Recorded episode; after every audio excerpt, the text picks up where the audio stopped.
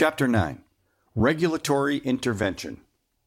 By regulations, we mean restrictions imposed on the economy by government, prohibitions, license requirements, quality or safety standards, price controls, quotas, and subsidies, etc. Although they differ in their specifics and their stated purposes, they are all implemented to induce a change in the economy. If regulations do not change anything, they are ineffective. This is because the specific restrictions are inapplicable or they are not enforced in practice. The point, however, is that all regulations are intended to impose some change and that they matter only if and to the extent that they do. Effective regulations, successful in producing the intended outcome or not, change behaviors and therefore the structure of the economy. Some regulations are imposed on producers, whereas others target consumer behavior. The former may impose additional costs or prohibitions on some producers or artificially lower the cost of others. The purpose is to change the types of production projects undertaken and therefore the goods made available to consumers. The latter seek to change consumers' behavior, which in turn affects producers because they must respond to the changed nature and structure of demand. In both cases, therefore, the outcome is a change in the economy's production structure. We know that the production structure is determined by entrepreneurs seeking to profit from satisfying consumer wants, Chapter 5.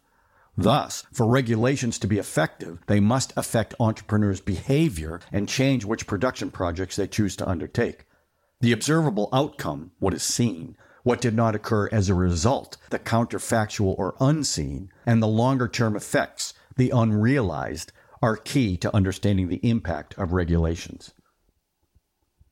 The seen. The observable world is the obvious starting point to analyze a regulation's effects, but it can also be misleading. It is obvious because it is what we can see and measure. But studying it also leads to errors in premature conclusions because although the actual economy, its data, appears to provide straightforward facts about a regulation's effects, it actually does not. In a world in which a newly imposed regulation is the only change that takes place, we could easily compare the state of the economy before and after and thereby assess its effect. However, as the market is a process that is in constant flux, the regulation is decidedly not the only change. It is an imposition on the market's ongoing unfolding and evolution. Consider the case of imposing a minimum wage, which stipulates a price floor in the market. For such a regulation to be effective, its stipulated wage must be higher than what employers already pay. If the market wage is $10 per hour, the minimum wage must require that employers pay some higher amount. It must impose a penalty on or prohibit employers from paying a wage lower than the wage stipulated. If the imposed minimum wage requires that employers pay $14 per hour, then that is the wage in the open market. Anything else would be illegal. Thus, before and after comparisons would make it seem like people make more money after the imposition of the minimum wage. But do they? To figure this out, we must also consider what would have been the situation had a minimum wage requirement not been imposed, the counterfactual or the unseen. The unseen. The unseen refers to the other side of the story, what otherwise would have happened. Since it does not happen, we cannot measure it. Yet it is the cost of any action or choice. If I choose steak for dinner, I forego all of the possibilities I could have had instead. The highest value of those possibilities is the economic cost of the choice. The trade off is the value foregone. Without a counterfactual, we look only at the presumed benefit but do not consider the cost. Thus, the analysis becomes one sided and we risk missing something important. We also cannot determine if it was a good or bad choice. Was it worth it? We need to know the cost to answer this question. This applies also to regulations like the minimum wage in the example above. The typical purpose for a minimum wage is to raise workers' wages. Considering only the seen would make the regulation seem successful, because after the minimum wage has been imposed, there would be no one who makes less than $14 per hour. This would be a premature conclusion because we have not yet looked at the unseen. We must thus ask what would have happened had the minimum wage not been imposed. It is important to recognize that the minimum wage does not magically raise wages, but compels employers to not employ anyone for less than the stipulated wage. This is not the same thing as raising workers' wages. Let us consider an example of an employer who, before the minimum wage is imposed, has three employees. They are paid $7, $10, and $16 per hour, respectively. The reason for the different wages is that their value contributions to the employer are not the same. The worker being paid $7 per hour is in job training, learning the trade, which explains the low wage. Once trained and more valuable to the employer, the employee would expect to earn a higher wage in the future. The worker being paid $16 an hour has a unique skill set that is particularly important to the employer's line of production, making their contribution greater. This worker could easily get a job elsewhere if he was paid less. The worker earning $10 an hour has no special expertise beyond job experience and therefore makes the market wage for regular workers commensurate with his value contribution in the production process. The employer would be unwilling to pay any of these workers more than their value contribution. They are employed for contributing to the value created, not subtracting from it. Paying them anything else would be charity, consumption, not production. The workers do not make less than their value contribution either, because if they did, other employers could profitably hire them at a higher wage. Now, suppose a $14 per hour minimum wage is imposed. This means the employer is no longer allowed to pay anyone less than $14 per hour. The employer must decide whether to double the wage of the worker in training and raise the $10 per hour worker's wage by almost half. The third worker, who already makes $16 per hour, is not directly affected. The employer is likely to let the worker in training go because his productivity is lower than a regular worker's, but his price is now the same. The employer cannot afford to simply raise the $10 worker's wage because his value contribution is more than $10, but less than 14 but by tweaking the production process, cutting benefits, and abolishing other perks, such as afternoon coffee breaks, this worker can be kept at the higher rate of $14, at least for now.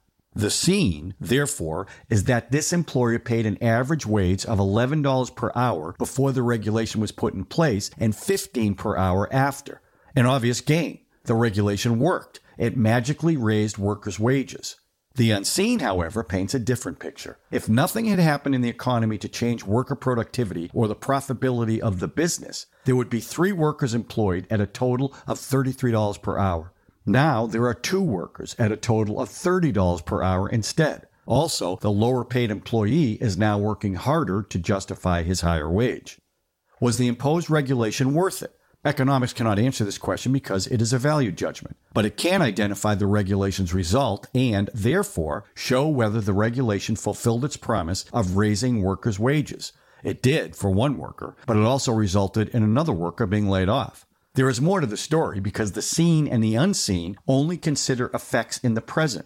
However, as we know, the economy is a process. The world we live in today has implications for the future too. The unrealized. Understanding that the market is a process provides further insight into the real effect of regulations on the economy beyond the seen and the unseen. To see how, we will continue the minimum wage example and work through the logic step by step with and without the regulation. After the minimum wage has been imposed, the worker in training is laid off. Rather than making some money and gaining the experience necessary to propel his career, he is now looking for a job. However, as all employers are compelled to pay $14 per hour, the threshold to get a job is much steeper than before. Without training, the worker just starting out cannot find a job where he would contribute at least that much to the bottom line, and since he also cannot get the experience that would increase his productivity, he remains unemployed. Meanwhile, the workers who retain their jobs are increasingly frustrated. The highest paid worker feels unfairly treated because they did not receive a raise, while the less productive colleagues received a 40% increase for no obvious reason. And now pressure to perform is higher too, and the more skilled worker is expected to assist the less skilled worker to make production run smoothly. It was better when there were three workers, even though the third worker was still learning the trade. Now the two of them are struggling to produce what the three of them produced easily before. The skilled worker, in turn, believes he earned a raise and is bitter about losing some benefits he used to enjoy. He remembers when he could take a coffee break, talk to colleagues, relax, and de stress. It is more difficult to keep up now, and he feels worn out as the weekend nears. Not to mention that the worker has been told not to expect a raise for the foreseeable future because his productivity does not warrant a higher pay. This is the scene with an imposed minimum wage of $14 per hour. In the counterfactual world, where there is no minimum wage, all three workers remain employed. Initially, they are paid the same as before $7, $10, and $16 per hour, respectively. But as the worker in training gains experience, his productivity increases and the employer raises his wage, first to 8, then to 10, when he's as productive as the other workers on the job market. Why would the employer raise the wage? Stepped raises may have been contracted earlier. Or maybe the employer wants to pay the worker a fair wage because otherwise he would look for and get gainful employment elsewhere. The other two workers also increase their productivity and get raises. The employer can afford this because he does not have to increase one person's wage by 40%, but also because the workers produce greater value. The workers are paid higher wages because they contribute greater value and therefore contribute to the combined wealth and well being of the company and society in general. So soon, they are paid 10, 12, and $17 per hour respectively, a total of $39 per hour, an 18% increase paid for by increased production. But this is still not the whole story. The wages earned by the three workers are their purchasing power, which they use to buy goods others produce. The workers' demand, a result of their contribution to supply, makes revenue and other businesses possible. We can now see that the difference between the seen and the unseen, the regulation's cost, is not merely the unemployed worker. This is the immediate effect, which reduces total output but increases the marginal wage and output by excluding the worker with the lowest productivity. However, what is also lost is the experience that this worker would have gained and therefore his increased productivity over time. His future jobs and perhaps his career are lost. His increased production is also lost, and therefore the value he would have created for consumers who will not be able to purchase those goods. The unrealized are all those valuable opportunities that never come to be because of the regulation, the value of the goods that would have been produced, the trainee's career, the worker's demand for goods. The economy is on an overall lower value trajectory, which means the loss is all the value that would have otherwise been attained. This shouldn't be surprising because free market production, albeit imperfect, is driven by entrepreneurs seeking to profit from serving consumers. When this order is upset, entrepreneurs cannot pursue what they expect will be the highest value uses of scarce resources. This means that the most productive projects, including the job opportunities they create, at wages based on the expected value contribution and the highest value goods for consumers, will be lost. The unrealized is the true cost of regulations, and it far exceeds the unseen.